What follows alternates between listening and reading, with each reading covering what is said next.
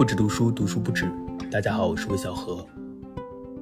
上一期节目和木二聊了聊电影，那这期节目回到读书，今天和大家分享的是我最近刚读完的一本新书，叫做《始于极限：女性主义往来书简》，作者是上野千鹤子和铃木良美。那上野千鹤子的书这两年真的是出了很多。在这两个月就有很多作品陆续上市，比如说有女性的思想，一个人可以在家告别人生吗？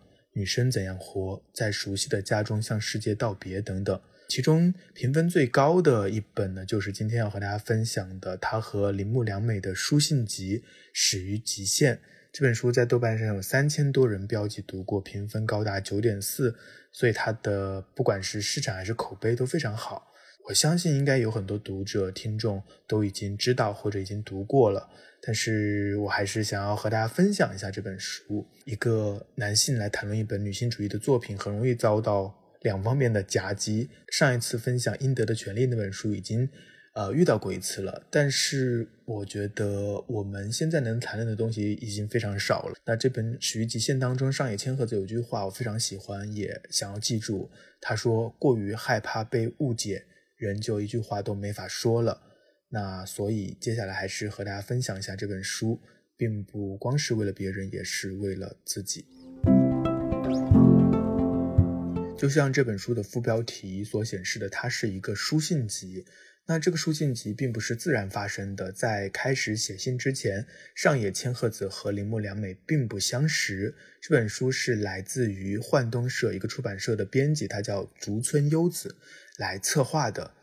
事实上，上野千鹤子有很多的书都是和别人合作的，他也非常喜欢这种合作的方式，因为可以碰撞出不同的火花。关于这两位作者，还是要先做一个简单的介绍。上野千鹤子很多人都已经很熟悉了，特别是在这些年，虽然他的那本《艳女》很早就翻译到国内了，但是是在这两三年他才。呃，被更多的人知道，而且也有一个新的出版他的书的一个浪潮。他是日本的社会学家，他主要的研究方向就是性别。他是一个非常出名的女性主义学者。他出生于一九四八年，所以在他和这个铃木良美通信的这个时间，他们是在二零二零年开始通信的。他已经七十二岁了。那铃木良美可能很多人都不熟悉，但是前段时间因为他的小说资优入围了。芥川奖，所以呢，在网上也有一轮关于他的介绍，有很多这样的文章。也许有人已经知道他了。他是出生于一九八三年，他的家庭背景还挺好的，是知识分子家庭。他的父亲在大学教书，他的母亲是一个翻译家。他从小的学习就很不错，但是在高中的时候，他就出入原味店。在大学的时候，她也去尝试了陪酒女，后来也进入了 AV 行业，以 AV 女优出道，拍了七十多部作品。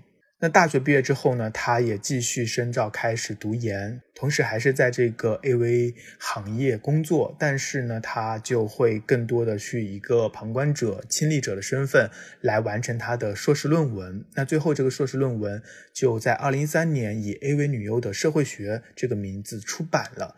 当时他已经成为一名记者好几年了。他是在二零零九年的时候就进入日本经济新闻社担任了这个记者。那二零一三年的时候，他的这个书出版。后来就被媒体扒出来说，他不仅是一个社会学者来写这个 AV 行业，实际上他自己也曾经是一个 AV 女优。因为这个事情即将被曝光，所以他也就在二零一四年离职之后，就成为了一个自由撰稿人。之后呢，也出版了很多的作品，到二零二二年已经出版了八本作品，很多都是随笔。那正是在这样的一个背景之下，所以呢，编辑就找到了这个铃木良美和上野千鹤子，他们两个都是很有标签的人物，让他们来进行一个通信。这当然是一个很好的选题。但是，就像在这本书当中，这个上野他夸奖了这个编辑的专业负责，但是在有一封信当中，他也说过这样的话，他说：“对编辑来说，作者不过是商品罢了。我对编辑最大的赞赏，就是将其比作猎狗。”你的前缀前 AV 女演员对他们来说肯定也有求之不得的附加值。这是写给铃木良美的一封信当中的，他们在讨论工作，讨论这个铃木良美的写作生涯。那虽然这句话当中的编辑指的是媒体编辑，不是特指某个人，但是这本书的选题本身实际上也逃脱不了这个指称。找这个铃木良美来和上野千鹤子对谈，本身难道不也是因为铃木良美她前面有一个这个前 A 女演员的这样的一个标签吗？那这里就出现一个问题，就是吸金有错吗？有必要追求纯洁吗？在谈论工作的书信当中，上野千鹤子就回顾了自己的职业生涯。她出道的时候名声就没有那么好，因为她的第一本书叫做《性感女孩大研究》。他说这本书当时被称为年轻女人写的荤段子，就很畅销。后来他出版的几本书，比如说这个裙子底下的剧场，又是围绕内裤展开的，所以那个时候也有很多的人会抨击他为这个商业女权，是迎合男性凝视。但是他自己对这一切都不怎么在乎。他说只要卖得好就行了。他说我始终坚信，即使读者的购书动机有违我的初衷，但只要他们在阅读之后理解我的真实意图就行。也正是在这个地方，他说了我一开始在开头说的那句话。他说过于害怕被误解，人就一句话就没法说了。所以你看，他好像没有任何这种文化人的精神洁癖。就很多人，特别是文化人，会很在乎自己的羽毛。但是上野千鹤子一直都两手抓，他既要出通俗读物要卖得好，同时也要出学术专著，这是他自己对于自己的职业生涯的一个规划。毫无疑问，我觉得从这一点上来看，大家就可以看出来，他是有一些强者气质的。一切都可以为我所用，重要的是达到目标。所以，即使在这本书的这个开端后面也有这种策划先行的感觉，但是最重要的还是内容是如何去做以及做的如何。那这本书到底做的如何呢？他们的通信谈到了什么话题？那这些写作是不是真的有价值呢？要回答这些问题，可能我们就要继续进入具体的文本。那毫无疑问，它因为是书信体，所以呢，它并不像学术论文那么的枯燥。它有每个人自带的人生经验，所以有很多情感温度，这就使得阅读起来非常的顺利。然后，因为在这个编辑策划的阶段，实际上就给每次对话、每一次通信设置了一个。议题，所以呢，他们也不会完全是一种私人情绪的聊天，还是有一些社会话题要讨论，就像圆桌派一样的，每一期都有一个主题。当然也有离题的时刻，这些离题的时刻反而是能够让你感受到他们的一些人格力量，或是他们的一些情感温度的部分。不过我在看这本书的前三分之一的时候，还是有一些些的不适应。这种不适应，我觉得。呃，和他们两个人的个性、和他们两个人的立场、和他们两个人的经验、人生经验都很有关系。因为上野千鹤子是出生于一九四八年，她在通信的时候是七十二岁；铃木良美是出生于一九八三年，她在二零二零年通信的时候是三十七岁。他们几乎是两代人。他们除了是两个女性之间的对话，也是两代人之间的对话。所以，除了年龄的差距，很容易被忽视的一点就是他们之间也有地位的差距。上野千鹤子她已经是一个功成名就的学者了，她对于女性主义理论有自己的一套观念，她就像武侠宗师，随时可以让人一刀毙命。那铃木良美虽然因为前 AV 女演员的这个前缀，让她有了更多写作发表的机会，但是她还没有真正的完全的证明自己，她还是充满困惑，左右摇摆。那在这些通信当中，在这本书当中，铃木良美呈现了非常多的困惑，这是他的坦诚，也某种程度上，我觉得也可能是他的不得已。因为相比于上野，他在信当中写过好几次，说他从不出卖隐私，只出卖头脑，因为他是学者。那相对来说，以写随笔为业的、以自由撰稿人为身份的铃木良美，她就只能出卖隐私了。那所以在开始这个通信的时候，作为读者来阅读的时候，就会发现，好像一直看到的都是铃木良美不断的去剖析自己，或是去讲述自己的经验，然后让这个上野千鹤子给他指出其中的破绽，或是给他一些建议。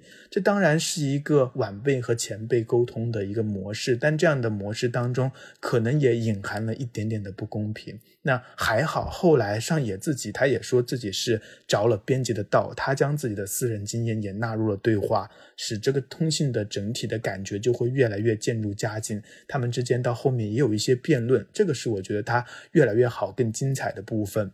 那他们当然谈到了很多很多的话题，具体来说有恋爱与性，有婚姻，有男人，有工作，有独立，有女性主义等等。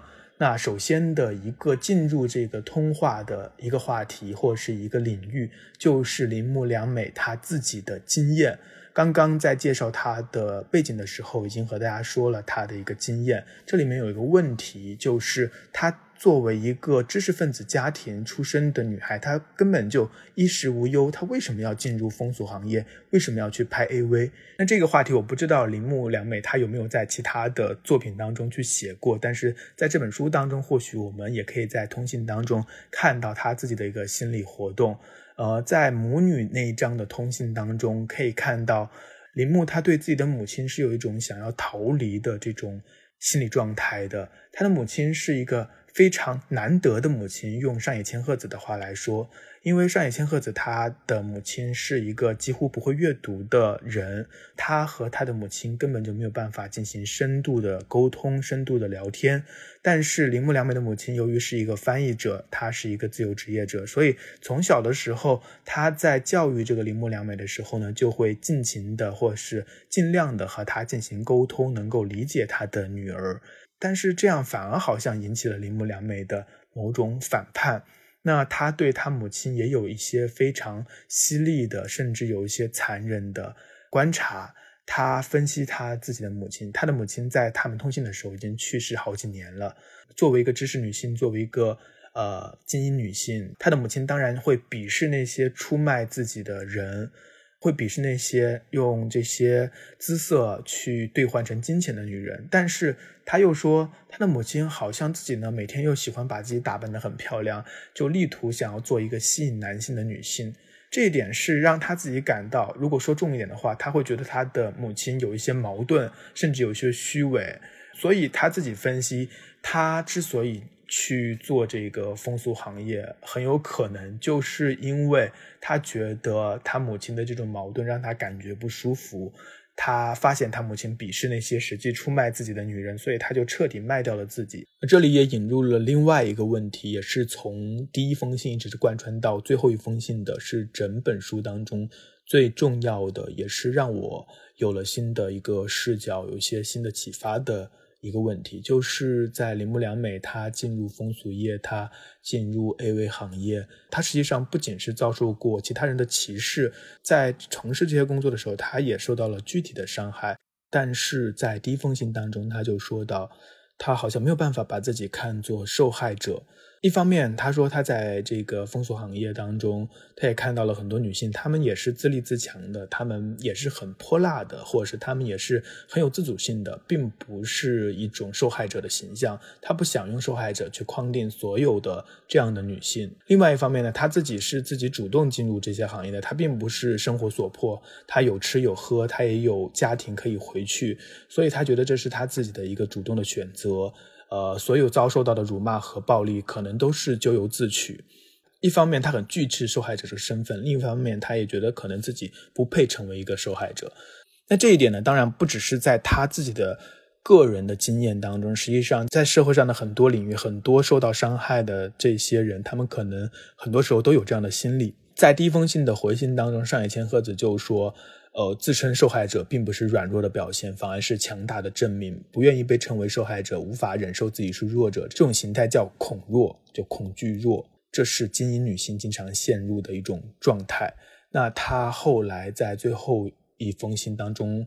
去回溯这一个通信的过程，他也说这里面有一个问题是贯穿始终的，也和这个问题相关，就是结构和主体的矛盾。刚刚我们已经说到，这个上野千鹤子和呃铃木良美他们实际上是两代人。他在书信当中呃说过很多次，说这个铃木良美他们这一代人是有些犬儒主义的，他们内化了新自由主义。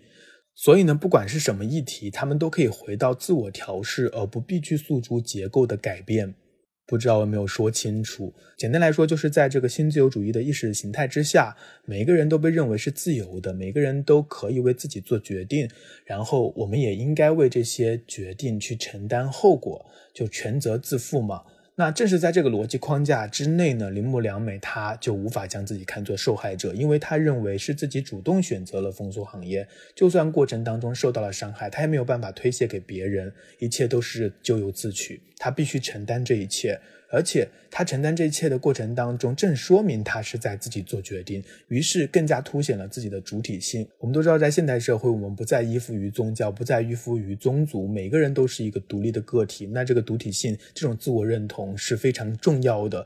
所以，对于铃木良美来说，她就会面对一个矛盾：如果她承认自己是受害者，那岂不是说她没有办法去掌握自己的人生和命运？这是她不想承认的。那另外一方面，如果她一直抓住自己的所谓的主体性，全责自负的话，她好像就没有办法承认自己受害了。那她受到的伤害又该如何去清算呢？如何去看待？如何去治愈呢？这是一个困境。上野千鹤子去分析这个铃木良美他们这一代人的时候，就说到。他们这一代人可能已经内化了新自由主义。他们比如说遇到这种社会上常见的性骚扰、性歧视的这样的一个情况的时候，呃，现在的很多更年轻的人，他们的想法，比如说在国内，其实前些年在网上也有个口号叫做“我可以骚，你不能扰”，这就是一个改变这些整个社会的看法，就是受害者是无罪的。呃，不管我穿成什么样，那你做了犯罪违法的事情，责任在你，而不是在我。这是一个改变大家、改变社会结构的一个声音。但是铃木良美这一代人，他们除了去会同情受害者之外，他们也会去宣传防狼术，去宣传逃脱术。因为在他看来，如果真的因为他宣传这些防狼术，能够让这个某一个女性真的逃脱了，没有受到实质性的伤害，这不是更好吗？但是他后来也发现，这里面好像也有一个矛盾。如果过分的去宣传防狼术，去宣传用各种手段保护自己，然后从这个坏人的手中逃脱，减少伤害，那怎样让这个受害者不自责呢？他都做了这么多的努力来保护自己，但是最后还是被伤害了，他不是会更加的自责吗？真正应该承担责任的，难道不是犯罪者吗？所以上野千鹤子后来在回信当中说，虽然两手抓，就是既要去有这种实际的行动，那同时呢，也要改变社会结构的想法很好，但是呢，却很难兼顾，因为他不认同过度的自我负责理论。那个自我负责理论就是一切行为都是自我负责，他更看重这个社会结构的改变。这里面就是一个根本的矛盾。如果我们强调主体性，一切全责自负，那么结构问题就引申了。但是他一直强调说，承认自己是结构暴力的受害者，并不是溃败；承认伤害并非屈服，而是抵抗。这是一个很发人深省的观点。实际上，在国内的一些事件的讨论当中，也经常会遇到这个主体和结构的这种矛盾。那不仅是铃木良美这一代人，实际上我们这一代人好像也内置了这个新自由主义的思想。所以上野的回信当中对主体和结构的困境的挑明，对我来说也是一个新的视角，很有启发。如果我们看得更宽广一些的话，不仅是在性别议题上，实际上在很多很多的领域，可能我们的一些行为，我们对很多社会问题，然后退守到去改变自己，退守到去安顿自己的这样的一种心理。而不是去对结构进行反省，去试图改变社会结构，很有可能也和我们的新自由主义的意识形态相关联。那这就是另外一个话题了，也许以后有机会还可以继续的深入再聊。那回到除了这一个议题之外呢，他们的来信当中还谈到了很多很多的东西。其中当然离不开性、爱情，还有婚姻。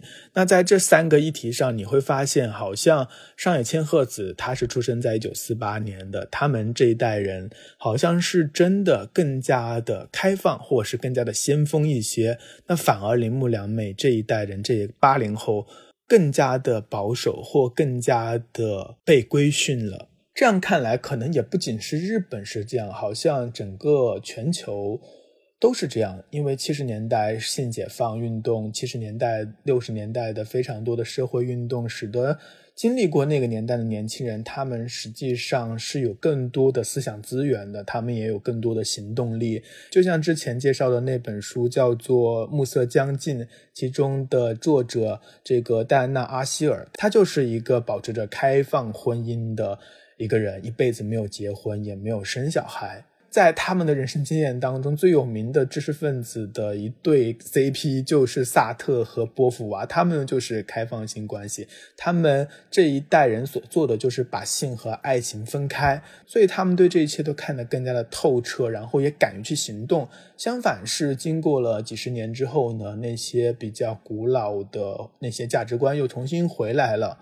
那在谈论到爱情这一个方面的时候，上野千鹤子会非常的冷酷，或者是非常的决绝。他说，他们这代人见证了浪漫爱的意识形态，就是爱、性和婚姻这种三位一体的瓦解的过程。通过这几十年的学术研究或是社会运动，大家都会看到，爱情也好，包括婚姻也好，都是被建构出来的。近代的这种性观念。性和爱必须保持一致的这种观念，实际上是一种新的发明。他在谈到婚姻的时候，甚至说：“人怎么能忍住不搞婚外恋呢？”他说他选择不结婚的原因就是不想用契约去束缚人际关系。总之，他有一个忠告，就是不管是性还是爱，都不要理想化，因为性的光谱它涵盖到了暴力到交欢种种层次，爱的光谱也涵盖到了控制和自我牺牲种种层次，不要一厢情愿的把他们都理想化。嗯，总之，在上野千鹤子这里，性和爱是完全分开的。他的这种观点和他的身体力行的行为，在今天实际上是没有那么容易被接受的，或者是会受到很多反弹的。因为现在是一个更加大众化的媒体环境，相反，那种精英的尝试，那些精英的。精英化的思想实际上很容易受到围剿。如果他在中国互联网上去发表这些言论的话，很有可能会被骂。就像之前我在推荐这个阿希尔的《呃暮色将近》这本书的时候，我在某一个视频平台上就发了一个关于这本书的。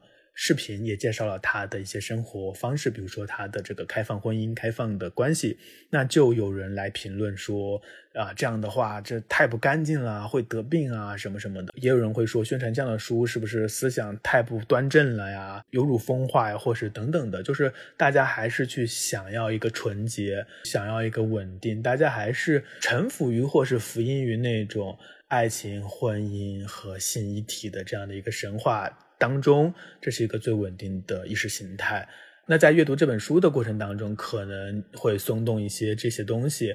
总而言之，上野千鹤子作为这个女性主义学者，或者是他们这一代呃女性精英、女性知识分子，他们还是比较先锋的。所以你看，这个进步论实际上并不完全是对的。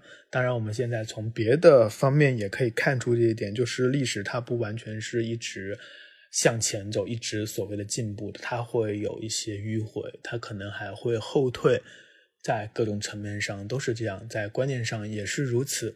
那关于这一个话题，就先聊到这里。还有一个话题，我想在最后和大家再分享一下，就是在这本书当中，除了谈到女性主义相关的一些话题之外，谈到性别，谈到。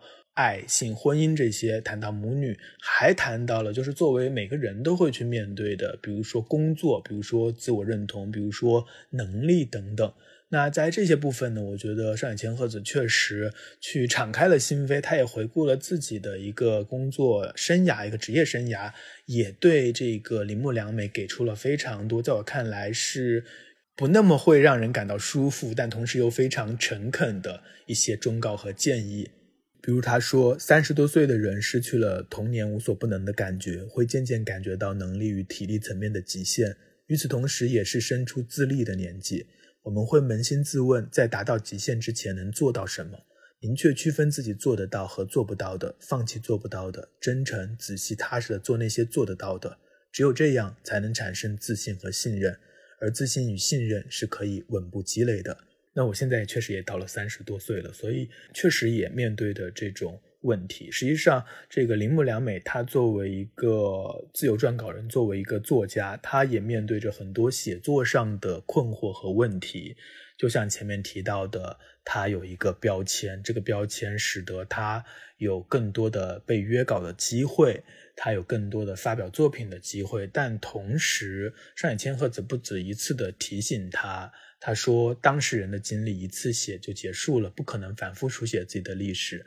每个人都能写出一本杰作，但专业作家需要不断的推出杰作，一次远远不够。”他会对铃木良子说：“你要明确自己要写什么，怎么写，用什么风格写。”他还多次的提醒铃木不要迷失方向，不要一直带着前卫为你演员这个前缀，要脚踏实地的积淀出不受时代和潮流影响的东西。他说，在这个过程当中，就是在他的写作的成为自由撰稿人的这个过程当中，最大的陷阱是自我模仿。不止作家，所有的创作者都要面对这样的陷阱。他还说，如果我能给你一个建议，那就是永远不要低估读者。作者的衰退始于低估读者的那一刻。到时候你也只能配得上相应的才华。那这些话对于素昧蒙面的两个人来说，可能是有些重的，但是你也可以看到，他实际上无关他们讨论的一些公共话题是非常真诚的，所以也真的充满能量。对我来说，对任何一个创作者来说都是很宝贵的。所以读到这些地方的时候，好像自己也被击中了一下。然后确实回到我自己的话，我也会发现好像。呃，没有那么的勇敢去尝试真正的创作，或是总是被惯性推着走去做一些重复性的工作，而没有真正的所谓的去积淀出他所说的不受时代和潮流影响的东西。这确实是每一个创作者都会面临的一个问题，都会需要去思考的一个问题。所以很感谢在阅读这本书的时候听到上野千鹤子。他的这些劝告，他的这些忠告和警戒，对我来说也很有作用。他们在谈到独立这一章的时候，还提到了一点，就是上野千鹤子区分了天职、职业和工作的区别。他说，天职也可以说成是置业吧，就是不论你能不能赚到钱，都会去做的事情。那职业呢，就是利用你的专长去谋生的。那工作呢，就是有人给你钱，无关好恶，你都会去做的，这是工作。那除此之外呢，还有爱好，它是你自掏腰包也会去做的事情。他自己分析，他说他的职业是教育服务业，他是大学老师。那他研究女性和社会性别是他的天职。那他当然也还做过其他的一些工作，一些拿钱的活。那或许在听这期节目的大家也可以想一下自己的。天职自己的职业和自己的工作是什么？那今天的节目就先谈到这里。这本书呢，我只是写取了其中几个点，它实际上有十二封信，他们谈到了很多的话题。这一来一往的对话当中，就像我前面说的，你也会体会到书信体的这种好。它不仅可以谈论某些话题，它可以展开，而且还有这种两个人的私人经验，有情感温度。是非常好的一种文本吧，所以也希望大家能够真的去找这本书来看，一定会有一些新的体会。那这期的节目就到这里结束了，我们下期再见。